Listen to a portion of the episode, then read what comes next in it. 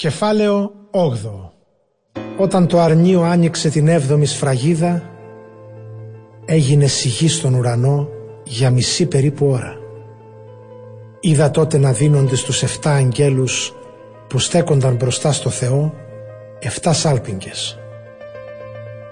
Ένας άλλος άγγελος ήρθε και στάθηκε στο θυσιαστήριο κρατώντας χρυσό θυμιατήρι και του δόθηκε πολύ θυμίαμα για να το προσφέρει μαζί με τις προσευχές όλων όσοι ανήκουν στο λαό του Θεού πάνω στο χρυσό θυσιαστήριο που βρισκόταν μπροστά στο θρόνο του Θεού. Απ' τα χέρια του αγγέλου ο καπνός ανέβαινε με τις προσευχές των πιστών μπροστά στο Θεό. Πήρε μετά ο άγγελος το θυμιατήρι, το γέμισε από τα αναμένα κάρβουνα του θυσιαστηρίου και το ρίξε στη γη.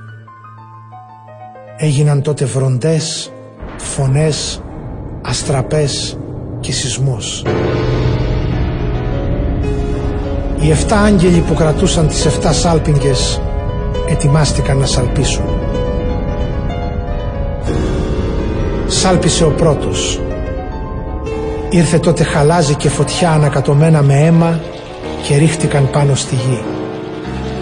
Και κατακάει και το ένα τρίτο της γης και το ένα τρίτο των δένδρων και κάθε χλωρό χορτάρι. Σάλπισε και ο δεύτερος άγγελος και κάτι σαν μεγάλο βουνό που κεγόταν ρίχτηκε στη θάλασσα. Το ένα τρίτο της θάλασσας έγινε αίμα. Πέθανε το ένα τρίτο των ζωντανών πλασμάτων που είναι στη θάλασσα και καταστράφηκε το ένα τρίτο των πλοίων. Σάλπισε και ο τρίτος άγγελος και έπεσε από τον ουρανό ένα μεγάλο αστέρι που κεγόταν σαν λαμπάδα. Έπεσε στο ένα τρίτο των ποταμών και των πηγών. Το όνομα του αστεριού ήταν αψιθιά και πίκρισε το ένα τρίτο των υδάτων και πολλοί άνθρωποι πέθαναν γιατί το νερό έγινε φαρμάκι. Σάλπισε και ο τέταρτος άγγελος και χτυπήθηκε το 1 τρίτο του ήλιου, το 1 τρίτο της σελήνης και το 1 τρίτο των άστρων, ώστε να σκοτεινιάσουν κατά το 1 τρίτο τους.